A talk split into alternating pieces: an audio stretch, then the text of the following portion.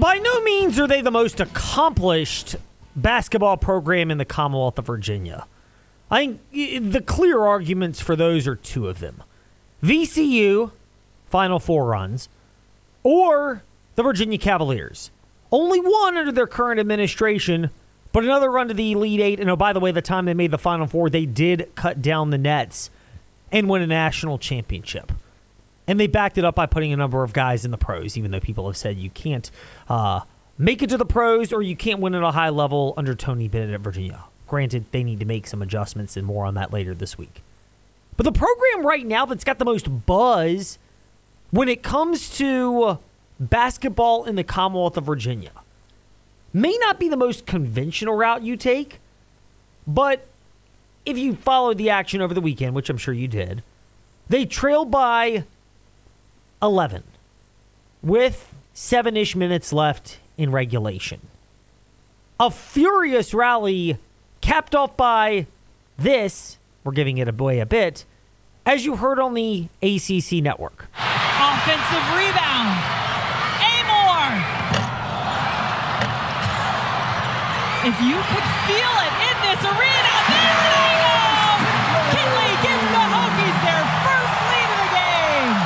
That off the Georgia Amoore missed three pointer, and then Liz Kitley, also an All American caliber player for the Virginia Tech Lady Hokies, with the go ahead shot. Now, NC State would counter and set up this, what proved to be the game winning shot. It wasn't quite a buzzer beater because it came with uh, about nine tenths of a second left, but still, this moment. And Zoe Brooks hedging down to guard Kitley. Ooh, here we go. Hokies inbound, go to Kitley.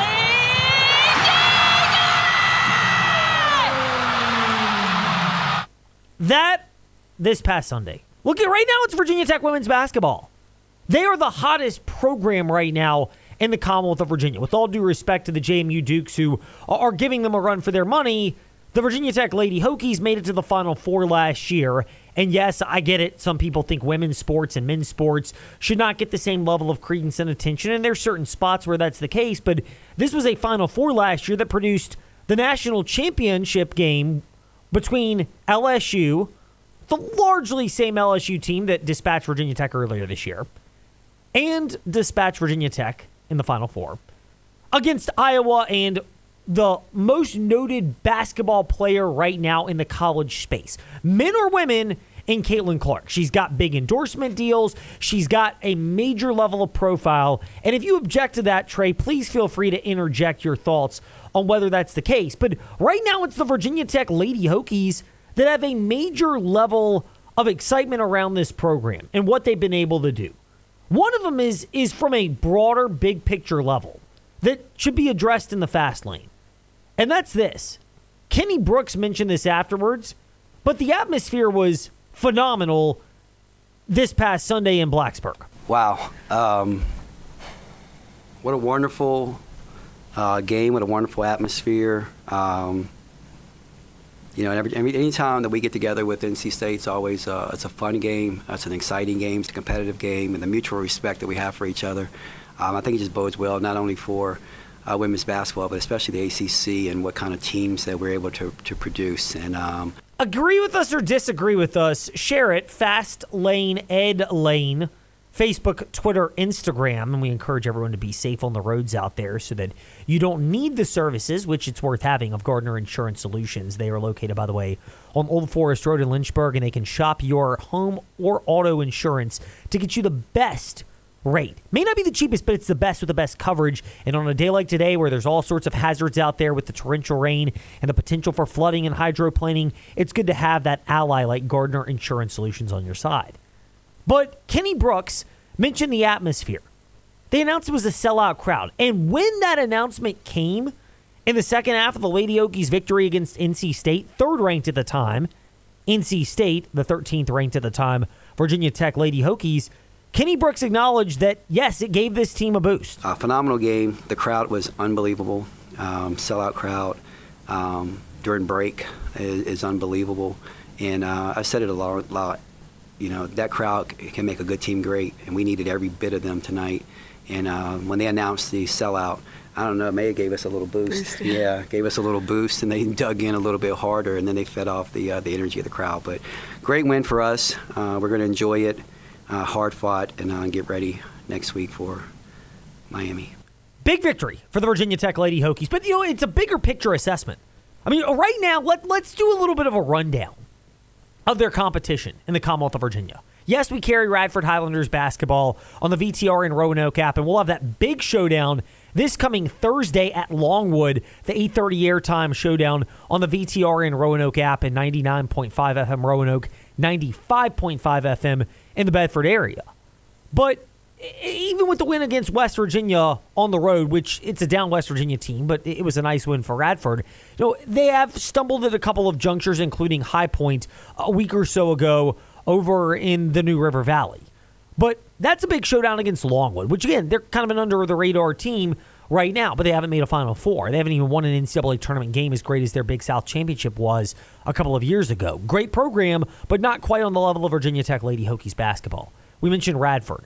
VCU down by their standards. Granted, coaching change, yes, but down by their standards. Richmond, I'll throw this in there. I think Richmond is very much a Richmond area team as opposed to a state school, although maybe you could make the argument that's not the case. VCU Trey- is this, I would argue, more of the team in Richmond than the University of Richmond because if you go through the city of Richmond, VCU is actually like interwoven within the city of Richmond. The University of Richmond is its own campus. It's a private school in Richmond. VCU, like to me, I think, and it's a rivalry, but I think there are more VCU fans in Richmond than there are U of R fans, if that makes sense. Yeah, I get it. You're from Richmond, so I'll, I'll certainly, well, basically outside of Richmond. So you're basically from Richmond. I, I will 100% take your. I've been to the city of Richmond a lot more than you. You have. You have lived there. Yes. So, and your family, to my knowledge, unless they moved in the last month or so, No. they still live there. So you're very well tied in. I have ample reason to defer to you on that. But in a good point on Richmond as well. I know plenty of people from the area, and frankly, I know plenty of people from here that have gone to VCU. But program wise, neither of them has a ton to get excited about this year. JMU, they've had a phenomenal run. You can make the argument. Now they don't have the Final Four like the Virginia Tech Lady Hokies in basketball last year, but JMU in men's basketball undefeated until the loss this past Saturday against Southern Miss. So right now they're in a good spot. Liberty, we know about their fan base. We touch on them all the time, but you know they lost to Western Kentucky. I, think they're a team that can make the tournament, but I don't see necessarily second weekend of the tournament ability from this team. And despite all the praise around the career of Darius McGhee, this Flame squad did fail to make the NCAA tournament the last couple of years. And uh, from a broader state level, or Commonwealth in this case here in Virginia, from a broader level, it doesn't generate the level of appeal. And then the big boys. Look, Virginia Tech men's basketball made the Sweet 16 a couple of years ago under Buzz Williams. A year and a half, now almost two years ago, they won the ACC tournament but lost in the second round, or in the first round, excuse me. I guess you Texas. technically it's First- the second round. yeah. The first game they played. The round of 64. Yes, to the Texas Longhorns. And last year, they didn't make it. This year, they're not trending to be a tournament team. Virginia, they're probably in the tournament, but a lot of shine has come off the luster this year with Tony Bennett and the Virginia Cavaliers and how bad they played away from John Paul Jones Arena now with three losses by 16 or more points, including this past weekend to NC State, and seemingly a lack of answers on how to solve that. Some of it may be even personnel driven, which means there's only so much you're going to answer this year. I'm not out on Tony Bennett as a head coach, but you know, right now you stack up everything else, and then if you want to compare Virginia Tech to Virginia women's basketball, and I, I do think Coach Mox has got that program pointed in the right direction, even with the 0 3 start to ACC play this year. I mean, there's no doubt. Right now, the Virginia Tech Lady Hokies, they are the team that has got the most excitement and buzz in the Commonwealth of Virginia when it comes to that type of hype. And that's what they're doing on a bigger level. And it's backed up by the fact that they're selling out home games now for women's basketball in Blacksburg. Again, I understand there's this faction of people out there, the idea of, oh, women's sports and women's basketball not going to get the same attention as men's basketball. Okay, yes, men's basketball tournament still gets more. But it's not like the women lag far, far, far behind. They are gaining and have gained a level of fans, and clearly there is a lot of cachet around that sport. And above all else, winning gives you that level of cachet. So that's where the Virginia Tech Lady Hokies have a lot right now in terms of excitement. And frankly, and I don't know these players on a personal level, but there seems to be a likability to this team, a relatability to Virginia Tech. And yeah, maybe there's an added relatability to the fact that You look at Virginia Tech baseball and softball the last couple of years, making some runs in the spring, giving Virginia Tech fans a taste of what it could be like as they've gotten closer. They haven't gotten over the hump, outside of bass fishing, of course, of winning a national championship as a school. But they've gotten closer. And the women's basketball program making the Final Four only adding to that. And that has been part of the appeal to this particular unit of players for the Virginia Tech Lady Hokies. Speaking of the appeal, the appeal to your bottom line is by not having to spend as much as you possibly could. The appeal to your waist and wallet is being equipped to handle your New Year's resolutions. Crosswhite Athletic Club three month memberships are waiting for you at insaneradiodeals.com and to make sure you're properly fit and equipped to handle the Crosswhite Athletic Club experience or whatever your fitness journey has for you and whatever it, wherever and however it brings you along. That is where you need to go to insaneradiodeals.com. By the way, more on this a little bit later on here in the fast lane around 545 after our chat with Ben Cates of newsadvance.com, who will discuss among the points one we use right now or discuss right now, kicking things off in the fast five at five ish. It's time for the Fast Five at Five ish. Five fast paced, quick witted things you need to know right now. Number five. For the second time in program history, the Liberty Flames appear in the final AP Top 25 poll. They check in at number 25 after the 45 to 6 loss they suffered to the Oregon Ducks in the Fiesta Bowl. I think it's reasonable for Liberty. They're the only group of five team that's ranked. It was not a banner year for that conference. JMU had a great year, but they lost their coach. They lost their bowl game. Last impressions don't necessarily help. And I get you could say somewhat of the same thing for Liberty, but I mean, let, us be real here. Even with JMU depleted, they lost to Air Force. Liberty lost to a largely intact outside of the center and top pass catcher for Oregon, who had opted out for the NFL draft. Pretty much everyone else played in that game for the Oregon Ducks. So I get why Liberty would be punished a bit. They should.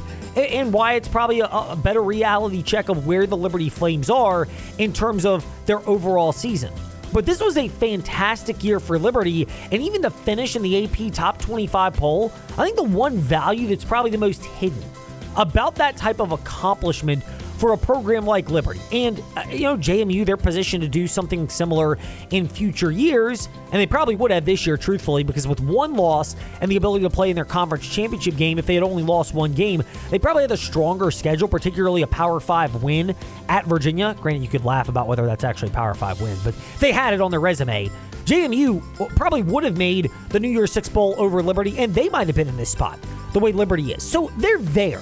I don't think it's un- understating it to say the Dukes are in a spot where they too could finish in the top 25 of the AP poll. And the value to that is for that in the college football playoff and the final polls as well. Um, you know, for those is it gets people looking back as they look ahead to future years and considering what you might return. And yes, the Flames lose a number of key pieces, but they get quarterback Kaidon Salter back. Obviously, their head coach Jamey Chadwell is sticking around. It's a system that is proven that again, it's not you know, it does it, it does matter who plays, but it's proven that it can work under different players for Liberty. And as bad of a loss it is for a guy like CJ Daniels to leave, which I, we'll get to momentarily, I understand the point for Liberty. And when people look at the poll from this year, the fact that Liberty's at the last spot in the poll as opposed to others receiving votes, I don't think every week, you know, hey, if you're Liberty and you're ranked in the October 31st poll, but you're not ranked in the November 7th poll, people probably aren't going to remember that long term. I think there is some lasting value, much like the appearance in the Fiesta Bowl. More on that in another day or so. But number four, we mentioned CJ Daniels and his departure from Liberty University. He's the one guy transferring out of the program. I get NIL could be a factor in in him returning, but he, here's the thing: the market I don't think is such that he's going to get a, a better offer at Liberty than he would elsewhere. He has visited Oregon, Auburn, Texas, and Florida. Those programs are all very well situated in the name, image, and likeness, which means player compensation, sphere. So that's one of the, the elements. Here's the other. I think you could make the argument from a Liberty standpoint that Kaidon Salter could play another year in Liberty's system. He would still be eligible to transfer, by the way, uh, for one more year after that. And, and, you know, I don't at all rule that out. And maybe you don't rule out someone trying to poach him even after spring ball and they realize, oh, bleep, we're in trouble. But with quarterback, it's a little different. You're learning a system. It can be real challenging to pick it up on the fly with the transfer that late in the cycle. But for a guy like CJ Daniels, if you think about the strength of the Liberty offense, they were the top rushing team in the nation this year. And while it's not as bland as the old Paul Johnson triple option with the Russell Athletic uniforms at Georgia Tech and his personality that was bland to go along with it. The truth is, Liberty is basically a run oriented offense. They'll be passing opportunities, and a good quarterback can spread the ball to different weapons and showcase his skill. Why Kaidon Salter can benefit. But a wide receiver, there are only so many touches to go around.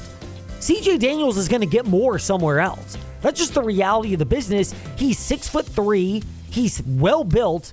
He's the guy that out of this season at Liberty, just looking at him physically relative to his position group. He and Xavier Gadlin were the two where you go, okay, there's some potential there for the next level. Salter needs to add weight. Noah Frith isn't all that big, as great of a story as he is for Liberty. That's a reality. The defensive line, they lost some size in prior years, and even in the last couple years when they were bigger, they still didn't have guys that were high draft picks, which means it's a challenge on that side of the ball for Liberty. And of course, we mentioned some of the other wide receivers, but remember, the Hugh Freeze system was different for showcasing wide receivers than the Jamey Chadwell system. That is why I would be very skeptical that a guy like CJ Daniels joins Kaidon Salter in returning to the mountain. Number three. A couple of business news nuggets when it comes to the college football playoff. Number one out of those the college football playoff championship game last night, by the way, Trey, congratulations. You had Michigan in the under, both of those cashed. I had Washington in the over, neither one of those cashed. I actually thought the over could have had a chance, but Michigan was clearly the better team. They were in control of that, so congratulations to you on your projection from the fast lane yesterday, Trey, because as Coach Prime would say, I got receipts. of course, they are there at Fast Lane Ed Lane where you listen to podcasts. But the game averaged 25.05 million viewers. That is not one of the highest ever in the college football playoff era. I think some of that's the fact that Michigan is not the sexiest style, although they're a major brand. Washington, they're also a big brand. More than enough to bring in a healthy amount of viewers, relatively speaking. But it's not quite the showboat style, especially when Michigan they were able to play the way that they wanted to, which is more of a grinded out affair. And we saw that last night that Michigan the entire way they were more than in control and therefore more than worthy as a champion. Number two. Speaking of the college football playoff, I, I love this by the way. This might be the most humorous part. Sources have indicated to ESPN reporters that ESPN and the college football playoff are in talks to extend the TV rights agreement. Trey, question for you. Do you think that an ESPN reporter is going to be the one to break the news when it might become officially agreed upon that there will be a six year contract, six years tacked onto the current two years remaining on the college football playoff contract for the next iteration of the playoffs? Uh, no. Uh, the only part that might be added to this is if, like, if Fox wants to get a couple games or CBS or something. But I, I always thought this was going to end up on ESPN. They're the ones that need this kind of airtime during this time of year. Uh, if bowl games are going to slowly be phased out, which are owned by ESPN and be replaced with playoff games, well, ESPN's going to be the one that invest. Trey, that's a good point. But my other question is who's going to break this story? Do you think. ESPN, I said that at the start. okay, thank you for I said clarifying. I agree with you. Trey, And then I went into my point. you know, that, that, that's totally fine. But it is a very valid point. And number one on the Fast Five at five ish. Just a little update, and we'll continue to keep you abreast. We are not going to go through every candidate that is interviewing for every single vacancy out there, even with the Washington Commanders, of who might run that front office and who will be the head coach as well to replace Ron Rivera. But here's a little refresher. Yes, Ron Rivera has been canned in Washington. Arthur Smith out in Atlanta. Our guy Michael Lombardi seems to think that if Bill Belichick shakes free in New England, his status is uncertain. I, and I tend to think a mutual parting of ways is where that's going to end. But that Atlanta is a logical landing spot. I don't still, I think Atlanta would be at the top of the list because it's a clear path to Belichick having the most power. Whereas in Carolina, there's the would it or wouldn't it be the case with David Tepper, the owner of, of the Carolina Panthers, and how let's be diplomatic here, moody he seems to be. Um, but here's the other one Mike Vrabel with the Tennessee Titans. Whether it's that or the, the possibility, and Adam Schefter is throwing this out there, that if the Steelers lose in the playoffs this year, this weekend, or even in the next couple of rounds, Mike Tomlin may step away and take a breather. And when Schefter leaks that, clearly somebody knows something that's feeding him that information. You know, I put Vrabel in the Tomlin category. I'm a big fan of those type of coaches that get the most out of what they have surrounding them. And I mean, how Mike Vrabel had Tennessee as competitive as they were in a number of games not just this year, but in prior years. And I, get it. With all due respect to the Liberty fans out there that think Malik Willis should have been the quarterback, you know, he was a year away from being a year away last year. He was still a year away this year from being the guy. They don't have their desired answer. And I never thought Willis was the guy that Vrabel ever really wanted or that Tennessee had a real plan for him. It was kind of a stinky situation, but this happens in the pros. But Mike Vrabel got a lot out of his talent with Tennessee relative to what was there. And the fact that he's now available, I, think he's going to hold off on where he might go or even interview because if Belichick leaves New England, Vrabel's a New England guy. He's familiar with that system. Uh, all signs point to that being where he would end up going. But I know he may not fit the analytics mold of what Washington seems to be looking for with the fact that they've got Spielman and Myers heading their search, and Myers from the Warriors, the big analytics guy. Um, he may not fit what they want in Carolina, and maybe Vrabel may want more control than a meddling owner like David Tepper would willingly give him. And if you're Atlanta, I would absolutely consider Vrabel and Belichick if both of them are equally available. But it's fascinating to watch that. And yes, if Tomlin's ready to step away in Pittsburgh, if I'm Vrabel, I absolutely hold out because if the Steelers lose this weekend and they are a nine, nine and a half point underdog to Buffalo, they will lose. Then, and Tomlin decides to step away, I mean, that's a great organization for whom to work. And Vrabel is kind of a, another version of Mike Tomlin getting the most out of the least and a guy that could fit the Steeler way. But I mean, clearly New England is option number one if it opens up for Vrabel. And there is your Fast Five at Five ish. When we return here in the Fast Lane, more on the Liberty Flames plus high school sports. Ben Cates, local sports reporter, newsadvance.com. Slated to join us next. This is the Fast Lane on the CBS Sports Radio Lynchburg app.